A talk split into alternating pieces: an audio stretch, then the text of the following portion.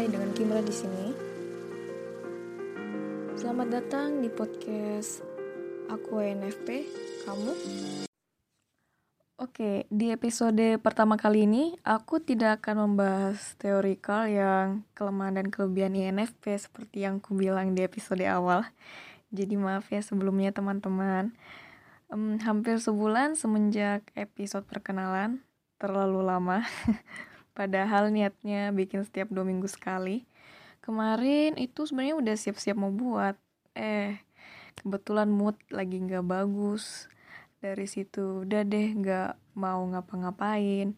Disusul sama deadline tugas. Jadilah episode pertama ini sama sekali keluar dari yang direncanakan. gak tau ya, aku kalau udah nggak mau ngapa-ngapain, bener-bener dah, udah kayak mayat hidup kali. Makan seadanya, palingan makan pisang atau cemilan-cemilan kayak coklat, wafer. Ini aku sedikit sharing aja. Lucunya, setiap udah mulai katakanlah sadar kayak, oke okay, Kimra, kamu harus bergerak. kayak kayak gitu, alel gitu ya. Nah tuh biasanya tuh aku langsung nyari timbangan. Timbang, lihat di situ angkanya turun 3-4 kilo itu aku langsung dah cari makanan berat apa pun itu. Itu mungkin ada beberapa dari kalian yang bakal bilang enak dong cepat turunnya. Tapi serius guys aku tuh biasa kalau udah lihat timbangan kayak gitu tuh lihat langsung dalam ya tempo berapa hari doang langsung turun segitu itu aku ala ala panik. Serem serem sih sebenarnya. Kasihan aku sama badan sendiri. Well, tapi bukan ini poin penting yang aku mau sampaikan. Hmm, selama perenungan kemarin, eh cilah perenungan kemarin. Ya biasa kalau udah kayak gitu, uh, perenungan-perenungan kayak gini, aku tuh jadikan momen evaluasi sekalian. Uh, daripada pikiran ke mana-mana kan ya. Lebih baik difokuskan ke sesuatu yang berguna. Jadi, di episode kali ini aku mau berbagi hal-hal yang baru aku pelajari yaitu kesalahan-kesalahan yang biasa INFP buat baik secara sadar ataupun gak sadar. Oke, poin pertama. E, seperti yang kita tahu, kalau INFP seorang idealis. Yap, yang berpegang teguh kepada nilai yang mereka punya. Well, itu salah satu kelebihan yang baik sebagai kompas moral tentunya. Bahkan saat mengambil keputusan, INFP lebih ke arah pertimbangan itu lebih ke arah ini baik atau buruk ya. Dan itu tentu udah difilter sama nilai yang mereka pegang masing-masing. Ketimbang ini benar atau salah ya menurut pandangan dunia. Contoh nih, contoh kasar nih. Uh, ada anak-anak mencuri karena lapar. Salah dong, jadi harus diberi hukuman. Tapi apakah memberi hukuman adalah opsi yang baik? Nah, eh, ini bagus. Pengambilan menggunakan menggunakan hati nurani bagus. Tapi kalau tanpa observasi sekeliling dan keadaan ya juga jadi bisa jadi bahaya sebenarnya. Well, tapi ini bukan hal terburuk dari menjadi idealis. Hal terburuknya adalah saat kita merasa paling benar, paling ideal, paling sempurna, merasa manusia itu harusnya hidup seperti kita, dan tanpa sadar mulai menjudge orang-orang dalam hati. Ini biasanya kalau kayak gini, ini ini tandanya pribadi kita lagi nggak sehat. Uh, aku juga baru sadar hal ini pas nonton youtuber namanya kalau nggak salah C.S. Joseph. Uh, pertamanya aku kayak ah masa sih emang aku segitunya ya ya nggak juga deh tapi setelah ya ku renung-renungkan lagi ku ingat-ingat kembali ya aku memang seperti itu. Pribadi aku kalau lagi nggak sehat tuh kayak gitu tuh ngejudge orang diam-diam lagi parah. Jujur awalnya aku kaget karena sebegitu naturalnya perilaku ini sampai aku tuh nggak sadar. Ya intinya sih kalau kamu udah ngerasa kayak gini ngejudge orang diam-diam cepat-cepat dibuang deh kayaknya nggak bagus kita sama-sama tahu ini nggak baik ada bibit sombong di sana. Cepat-cepat balik ke pemikiran kamu yang sehat bahwa semua manusia tuh nggak ada yang sempurna. Manusia berbuat salah juga pasti ada cerita di baliknya. Ya, pokoknya segera alihkan ke pikiran-pikiran positif.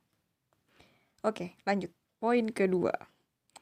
Tadi aku sempat bilang INFP kadang bikin keputusan murni pakai perasaan tanpa observasi sekeliling dan keadaan yang itu sebenarnya dipengaruhi, sangat dipengaruhi sebenarnya oleh pengalaman masa lalu. Sadar nggak sadar itu. Yang satu ini juga nggak kalah natural, refleks langsung membandingkan hal baru dengan hal-hal lama yang punya korelasi secuil. Ya, secuil aku ada contoh kecil di kehidupan aku. Jadi ceritanya aku sama teman aku lagi berdebat ya katakanlah debat kecil-kecilan tentang siapa personil paling muda suatu grup boy band. Nggak penting banget ya. Ya aku ngotot banget pokoknya aku ngotot banget jawabannya itu si H. Temanku bilang si S kalian tahu kenapa aku pilih si H? Karena aku merasa si H ini mirip sama salah satu personil termuda di grup yang lain. Aneh kan alasannya? Cuma gara-gara mukanya mirip. Aku langsung bilang sih ha. Padahal juga nggak tahu siapa. Siapa personil termuda mereka itu juga nggak tahu. Cuman gara-gara aku eh, kayaknya mirip deh mukanya. Itu itu kayak apa ya? Natural banget gitu jalannya.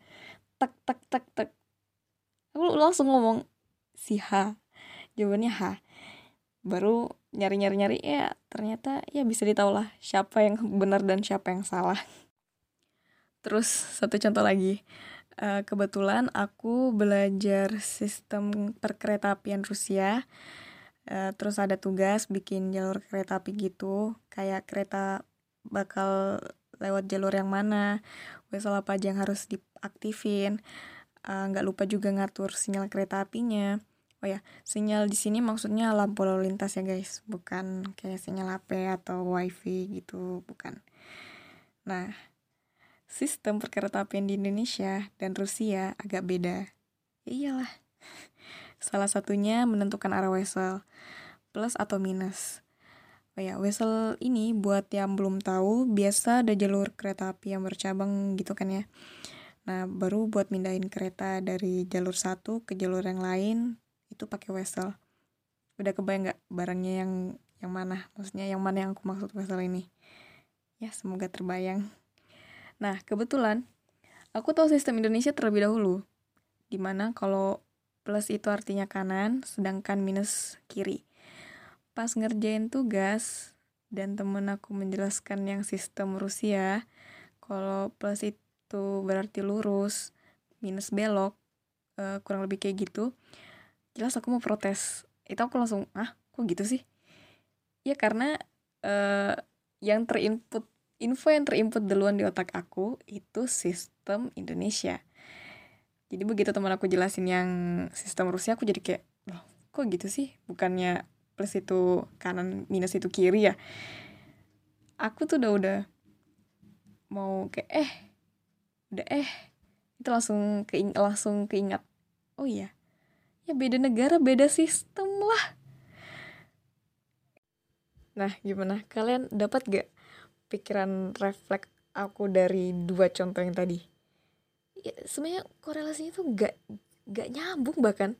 Tapi ya gitu aku tuh mikirnya tuh gitu tuh. Uh, agak bahaya menurutku. Karena emang terkadang gak ada hubungannya sama sekali tapi kita secepat kilat menyimpulkan jadi lebih hati-hati ya teman-teman saat membuat keputusan sekecil apa pun, biar kita terlatih ke depannya. Lanjut ke poin yang ketiga. Ini mungkin sebagian besar dari kalian udah sadar uh, kalau ENFP terlalu memanjakan perasaannya, terlalu mengikuti apa mau si hati, dan menjadi masalah saat lagi nggak mood.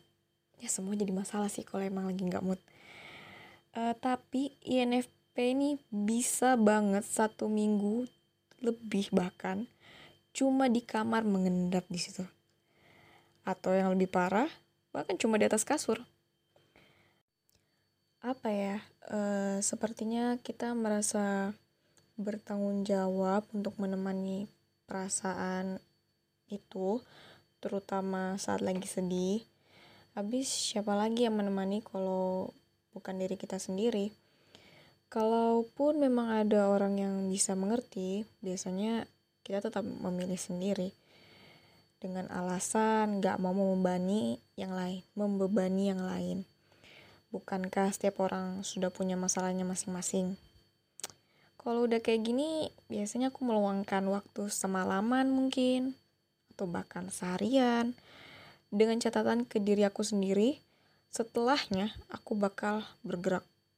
Hmm, maksudnya ya pokoknya ngapain kah gitu? Entah makan entah cucian entah nugas terserah. Pokoknya bergerak. Lanjut ke poin keempat. Sebenarnya ini salah satu kelebihan sama seperti kita sebagai idealis uh, yaitu kemampuan menahan sakit. Sakit di sini lebih ke hati ya kayak perasaan gak enak dari kosong sampai sesak, kesal, sedih, semuanya. Well, semua orang punya kemampuan ini, tapi entahlah, INFP ini mungkin udah expert kali ya. Saking expertnya, lebih milih bertahan sama rasa sakitnya daripada move on. Lebih milih mengeksplor apa yang dia rasakan daripada mikir apa yang harus dilakukan selanjutnya. Kalau kalian masih terjebak di pemikiran seperti itu, aku sarankan, ayo guys kita ubah. Analogi sederhananya gini, anggap aja kita jatuh dari sepeda, lutut udah berdarah, pulang ke rumah, udah diam aja di rumah, mau luka juga enggak, diam aja sampai lukanya sembuh sendiri, baru main sepeda lagi. Kayak kayak gitu tuh ya, buang waktu Terlalu banyak waktu yang terbuang dan ngebuat kamu jadi harus mengayuh sepeda lebih cepat dari biasanya. Gimana kalau gini? Lukanya diobati dulu. Sambil nunggu lukanya sembuh, main sepeda lagi. Tapi lebih pelan ngayuhnya. Sama seperti luka yang kamu punya, baiknya diobati dulu. Hmm, mungkin dengan menerima luka itu sendiri, hmm, berhenti bertanya-tanya kenapa kamu harus ngerasain itu semua, apa penyebabnya, dan pertanyaan lain yang gak ada habisnya, apalagi bergelut dengan pertanyaan yang gak ada jawabannya. Kalau kamu nunggu jawaban ini, sayang banget, banyak banget waktu yang kebuang, yang bisa kamu pakai buat cari apa tujuan hidupmu dan kalau kamu nggak nemu, kamu bisa buat. Sebenarnya pemecahan masalahnya sesederhana itu. Tapi sayangnya kita terlalu memusatkan perhatian pada apa yang kita rasakan. Ya itu normal, karena itu memang sifat alamiah dari seorang INFP. Aku nggak bisa menyalahkan juga, karena aku yang ngerti, karena kita sama INFP. Uh, kalau kita uh, kadang kita tuh emang penasaran sama hal-hal baru yang kita rasain uh, walaupun mungkin menyakitkan tapi coba deh kalau kamu lagi di posisi seperti ini lihat di sekelilingmu masih banyak banget hal menarik yang gak kalah asik buat dieksplor. Well, contohnya aku dengan podcast ini. Oke, jadi itu semua kesalahan-kesalahan yang biasa dilakukan ENFP. Dari yang paling pertama, terlalu idealis sehingga menjudge orang lain. Terus yang kedua, menyimpulkan sesuatu dengan cepat berdasarkan pengalaman masa lalu, padahal korelasinya cuma sedikit. Ketiga, mudi. Dan yang terakhir, terlalu asik bergelut dengan rasa sakit sampai lupa mengecek apa yang sebenarnya terjadi di sekitar kita. Oh iya, aku mau mengingatkan, aku bukan pakar psikologi atau apa pun itu. Yang sudah kalian dengarkan dari tadi adalah hasil ketertarikanku belajar tentang kepribadian dengan harapan bisa menjadi pribadi yang lebih baik dan semoga kalian yang mendengarkan bisa terinspirasi. Oke, terima kasih yang sudah mendengarkan sampai akhir. Kamu hebat, jadi terus bergerak. Sampai jumpa.